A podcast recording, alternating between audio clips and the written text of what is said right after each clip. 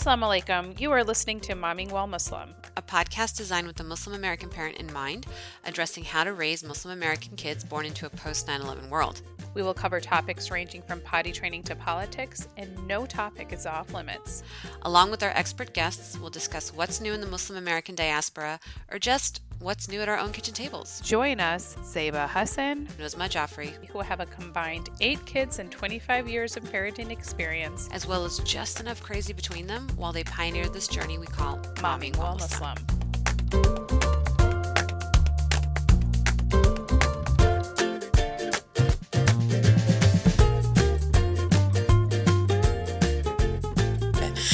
Assalamu alaikum, everyone. Welcome to another episode of Momming While Muslim podcast. This is Uzma. Assalamu alaikum, everyone. We are super excited to introduce today um, the Deputy Director of the Islamic Network Group um, in the Bay Area, Ishaq Patan, who has joined us today to talk about um, school bullying, uh, particularly when it comes to Muslim kids. Welcome, Ishaq, to the show. Assalamu alaikum. Alaikum salam. Thank you so much for having me on the show. So, um, on the West Coast, I think we're really familiar with uh, what the Islamic Network Group is, but I'm from the Southwest. So, why don't you tell us a little bit about what Islamic Network Group offers to the Muslim community in America? Sure. So, we are a community based organization. We're based in the Bay Area. Uh, we were founded in 1993 and we work to pursue peace through education and interfaith and intercultural engagement uh, among Americans of diverse backgrounds. And so, um, whereas there are many organizations that work to address the issues of Islamophobia through civil rights or through research, we primarily want to address Islamophobia through education. And that mainly revolves around um, trying to preventatively address those underlying beliefs and attitudes that then give rise to Islamophobic behavior, essentially, and hateful acts that can occur. And so we do this in a variety of ways, primarily through establishing relationships with various public and private sectors of our society um, to enable them to best work with Muslim communities. So this includes teachers, uh, we do a ton of most of our work in schools where we supplement the education and the curriculum about Muslims and Islam and other world religions in schools. Um, we do work with law enforcement agencies to work with American Muslims to counter Islamophobia. We do work with healthcare agencies, corporations, and then other um, information about Muslims and Islam to the general public, whether that be houses of worship or other places, uh, to spread information about Muslim, Islam, and other world religions to counter the stereotypes that we see uh, all too prevalent. I grew up in a very non-Muslim uh, environment, like a very uh, suburban, kind of not very diverse uh, environment in Connecticut. Because I was in that diverse environment, or not very diverse environment, uh, with a lot of misconceptions that people had, I was also subject to kind of a lot of misinformation about Muslims and Islam that, you know, resulted in different aspects of bullying. When I first moved in seventh grade, I remember a lot of students would kind of remark about comments relating to me and, uh, and being a terrorist. And they were mainly jokes, but obviously some jokes can be taken a little too far.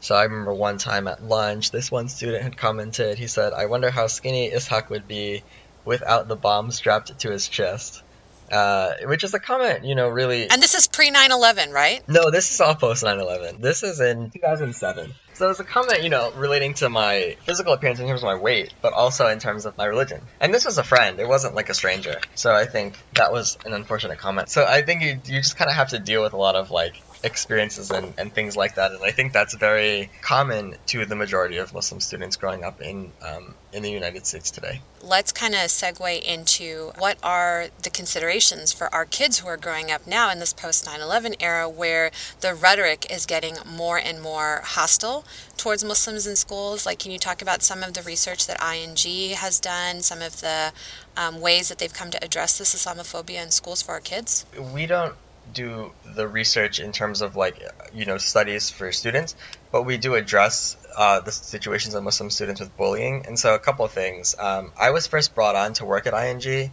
to work on uh, the youth program, and so that's my main thing with coming into the organization was to specifically address and work with Muslim students to deal with their school environments and their situations. The climate of bullying in the United States on a whole is really negative. I mean, you have 20 to 30% of students who are bullied for one reason or another, whether that be their physical appearance, their um, sexual orientation, their gender, race, all sorts of issues that could relate, intelligence, all sorts of issues that could relate to bullying. And so then for Muslim students, that number increases. And so there was a, a report done by the Institute for Social Policy and Understanding, and it found that 42% of parents, Muslim parents, report that their child has been bullied in the past year. And 42% is a, pretty large number.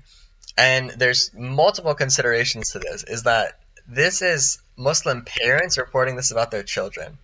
And so you can imagine how many children are going through experiences that are not telling their parents. So that is a very minimum lowball number, of which is probably much higher when you add in that other component. A study by CAIR California found that 53% of students uh, have experienced bullying or being ridiculed for their Muslim faith. And California and is think California is super progressive. yeah, exactly. So then you now again have a high number with a pretty like when bearing in mind the considerations, recognizing that in other states um, that number is also probably a lot higher. Um, one thing that was really shocking was that there was a report done in 2015 that found that one third of Muslim students, Muslim female students who wear a hijab or a headscarf, uh, have reported it being offensively pulled or tugged.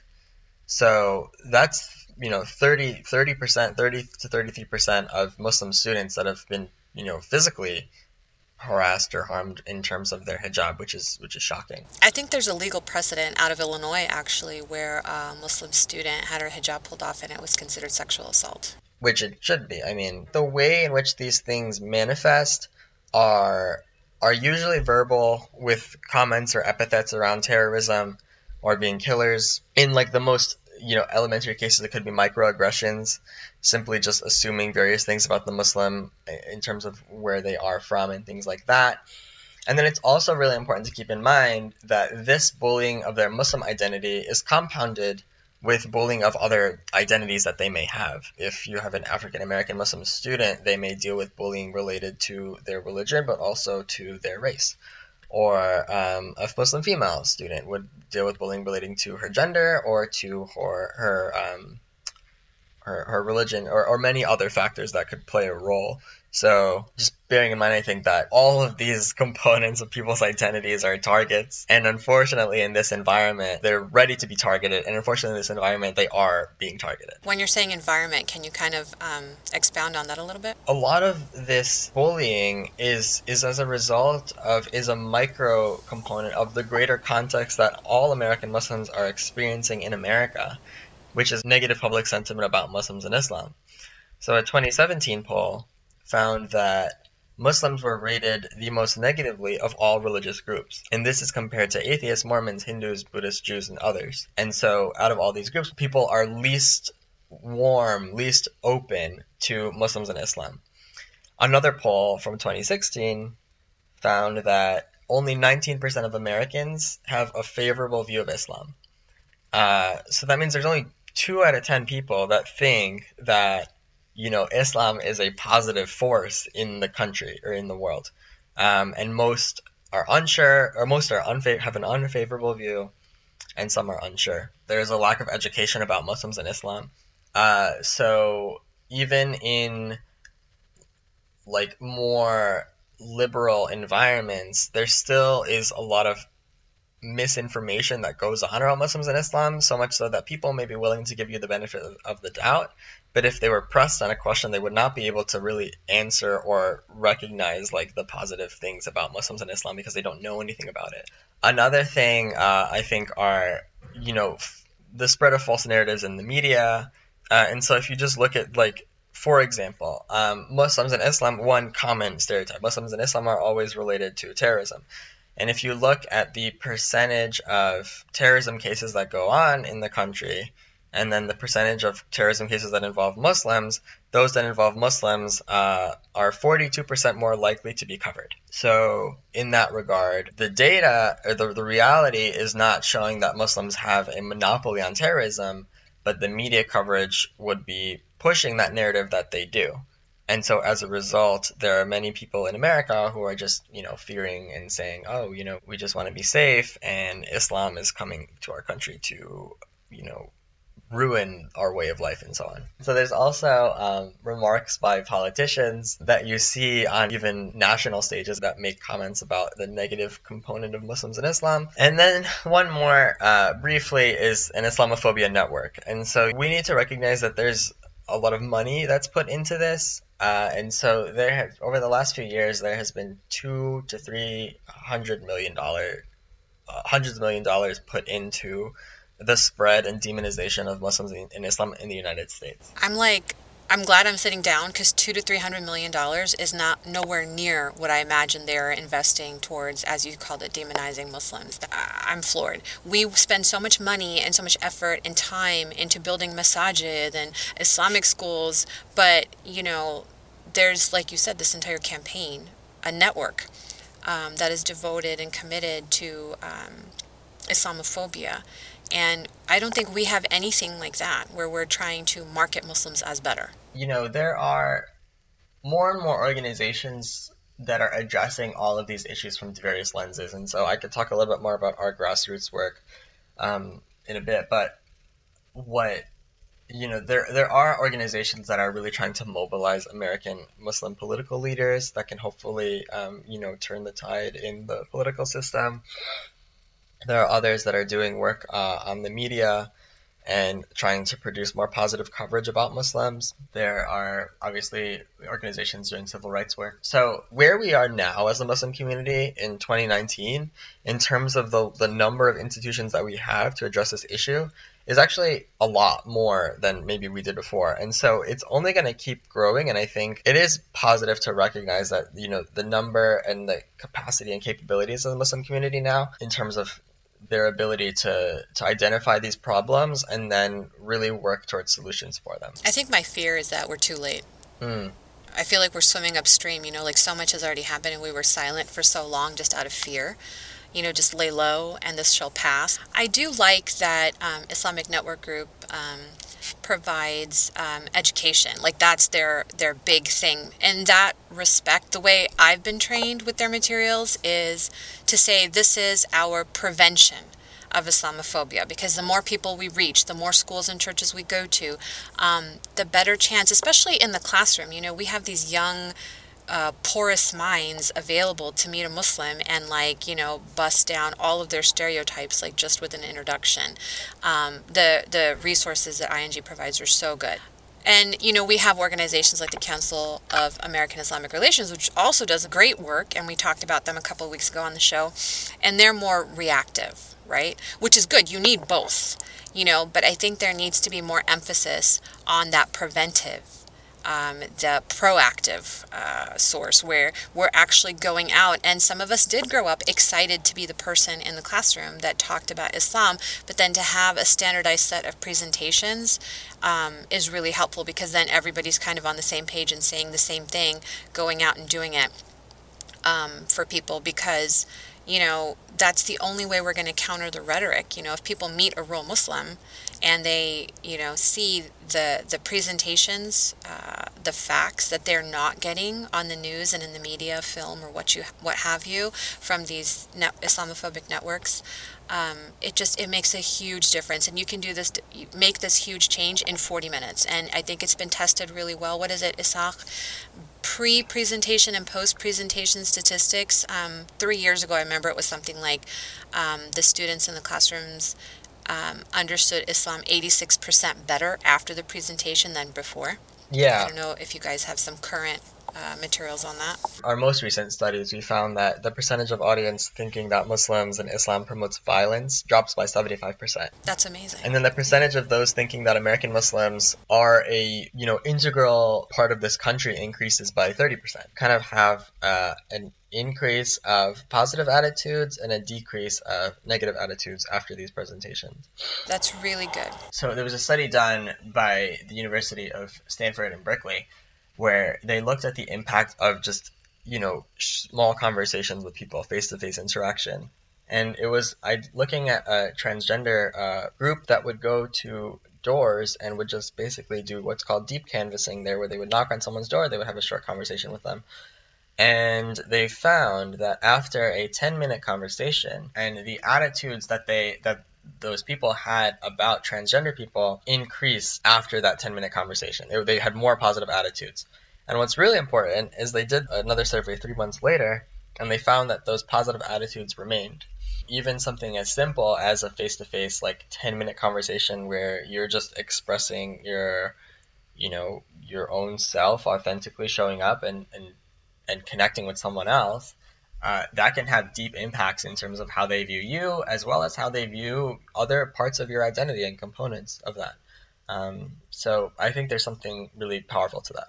What are some signs that kids are being bullied at school? A couple of things, like some of the most obvious things would be if, you know, the child doesn't want to go to school for kind of an unexpected reason, or if they stop enjoying things that they used to enjoy. And this is a common, you know, thing for any sort of issue with a psychological um, problem, whether it be um, depression or anxiety. It's, you know, not gaining joy in things that you gain joy once at a time.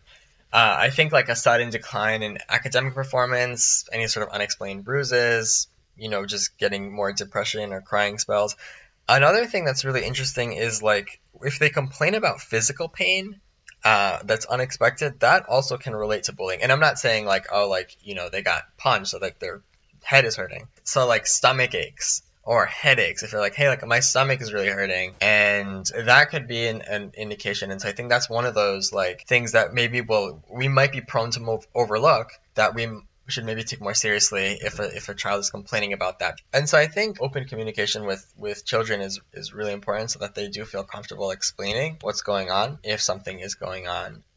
Another thing that is important how a parent is going to deal with the situation after is just as important as as them even expressing the situation. So we, we need to involve children in our solutions process. So we need to work together with, with our students to think through what is the best way that we can address the situation that will make sense for everyone. If the child is like, I do want you to talk to that other student's parents and I want to be there, then that's a great solution. One thing that's important for parents to know is like that if the child does want their parent to be involved, especially at the school, then the parents do have a lot of power when it comes to that. And I think there are a lot of parents from, you know, primarily like immigrant backgrounds don't really understand the level of power that they may have in a school. And so if they will, you know, say something to the school and the school doesn't do anything, then what they should do is just continue kind of following up the chain of command to make sure something happens. And I think that's important. I think a lot of parents don't know that the school has a legal obligation to protect the student regardless of the race, religion, ethnicity. Um, if a parent has a child that is being bullied, and like you said, the um, child has asked for the parent to be involved, what are the next steps? I think try to deal with it within the school as best as you can. So first going to the teacher, and then if the teacher's not doing anything, I say go to the principal, then the superintendent, the just the chain of command. If nothing in the school is happening, then um, going to the media is another thing. I don't, again, I don't recommend this, especially on first instance. But if you've been trying for a while and the situation of your your student, your child is still there, and the school is really unresponsive, then putting pressure in an external way through um, media attention is something that that people can do. Is it as easy as calling up your news station? Yeah, I mean, reporters are always looking for stories like this. It's local, it's interesting, and it is relevant to that community. And then whether or not you involve CAIR kind of depends on what's being done to the child. Yeah, and I think there are many um, organizations it's kind of also just recognizing like who's in your area and then just talking to them. And so um, if it's a very serious case of civil rights or, or things that involving CAIR is a great idea or another civil rights organization in your area sometimes the student needs mental health counseling because of the psychological issues that have been they have been affected by. And so if there are muslim therapists in the area that can deliver therapy in a culturally competent way that's that's a great resource as well Tell me this there's been incidences, multiple, uh, about adults bullying kids on campus. And this can come anywhere from administration to teachers, either mm-hmm. in the classroom or on social media. Does ING have any way to address this? Yeah, so a couple of things with that. Number one, out of, I mentioned a report um, of 42% of Muslim parents report their child has been bullied. Uh, 25 of those 42% have involved a teacher. Uh, so a high percentage of uh, one fourth of the of the actual bullying incidents do involve some sort of administrator or teacher, which is awful because that's just so much worse. It's so much worse to have a teacher with the power dynamic that is involved in a classroom. Any bullying is amplified so much if a teacher is also involved and complicit in that bullying uh, because it gives the students who are doing it more power to do it as well as normalizes that behavior so that it's okay. I hope everybody's listening. The person who's in charge, it matters what you say because everybody's listening. I love that you said that because each of us has such a responsibility for what comes out of our mouths and what we do with our limbs because everybody is watching. And if we are in a position of power, we're going to influence so many more people and we need to make sure that it's positive and doesn't end up in, I don't know, mass shootings. People don't recognize in terms of what their what their level of responsibility is when they pick up like a microphone or they they get in front of a room. Uh, or get on a podium. It can really be detrimental when people abuse that. And that's why we have Islamic Network Group to help with exactly that kind of bullying that happens internationally, nationally, and then locally right there in our classrooms. I wanted to add a, a, a thing about how you know, if there's a situation of bullying uh, for a teacher, then it's important for the teacher to understand like what is their behavior. And so we we will go in and do you know seminars and workshops with teachers essentially on on navigating how to best address the school and the Muslim students in the school, give them an understanding of Islam and Muslims, as well as um, things about accommodations and other things like that, so that they hopefully can recognize how the climate relates to Muslims and um, how to not contribute to the Muslim environment that, that goes on. We had a local teacher who. Um, a parent reported to the superintendent of their district because um, she had done something insensitive in the class or said something insensitive, and that district responded by creating an in service for all of their teachers Mhm. and said, You will come to this ING educator training. So I had to provide that to them because, and the teachers had like so many good questions. Yeah. And I'm talking like elementary and middle school teachers who had no idea, but they're in a district where there's a lot of Muslim students. So it was surprising to me, but I was so glad um, that the district responded in that way. Now, that's not going to happen everywhere unless I think parents push for it and know that a resource like ING is available. I did just want to touch a little bit more about the work that we do with Muslim students. I was hired initially to work on the youth program, and that was to work with Muslim students to improve their school environments. And so we had recognized that, you know, Muslim students are experiencing Islamophobia at a collective conscious level by being just Muslim and recognizing the anxieties of that in America.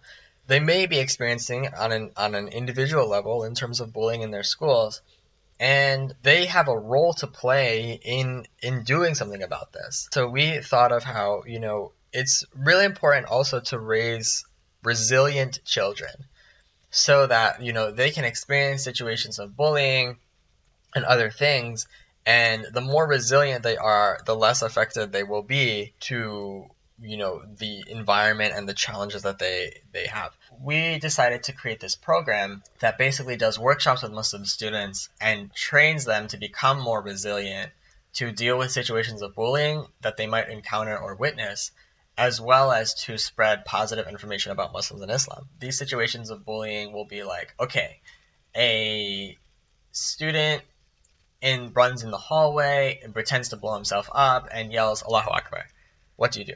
And so we'll kind of talk through like how best they would they would deal with the situation in their environment. And the goal of this is to come up with a solution where you know I have solutions, but to come up with a solution that they feel confident about, that they feel like they've contributed to, so they're more likely to actually do it. Because if we just sit there and tell them, hey, like if this happens, you do this, how much of that is actually going to be effective when you know the time comes for them to actually act.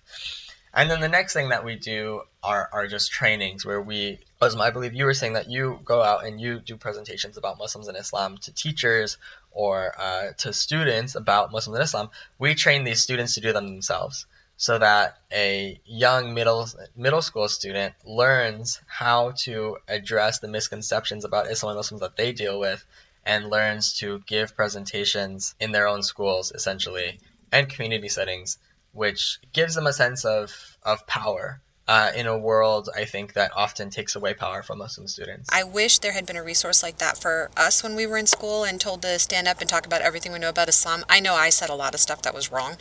Um, so having a standardized training is probably really helpful and empowering to these students. So I hope that more um, big cities will. Uh, have these trainings for their um, students, their youth, because again, the more tools we have, the more proactive our kids can be and the less susceptible um, they are to uh, the Islamophobia that's out there. I'm so glad that you talked to us today, and I look forward to uh, looking up a lot of the resources um, that I cite, we're going to be citing on our show notes um, at the end of this episode. Um, I hope you got a look at them, but most of them are off straight off the ING or CAIR website, um, so that students know what their rights are in school, how to address bullying, and what as parents we can do for them when that happens. Thanks again, Ishaq, for joining us today. I appreciate your time and everything that you're doing for our kids today. Absolutely. Thank you so much for having me. Thanks again for joining Zeba and Uzma on Momming While Muslim today. Please email us your thoughts or questions and follow us on Facebook and Instagram because this podcast was designed to cater your needs. Make sure you check out the show notes to find the links and resources for this episode. And remember to help a mama out and leave a review of the show, as well as to like it on your podcast app of choice because that helps us grow. Tune in next week for another episode of Momming While Muslim. Assalamu alaikum, everyone.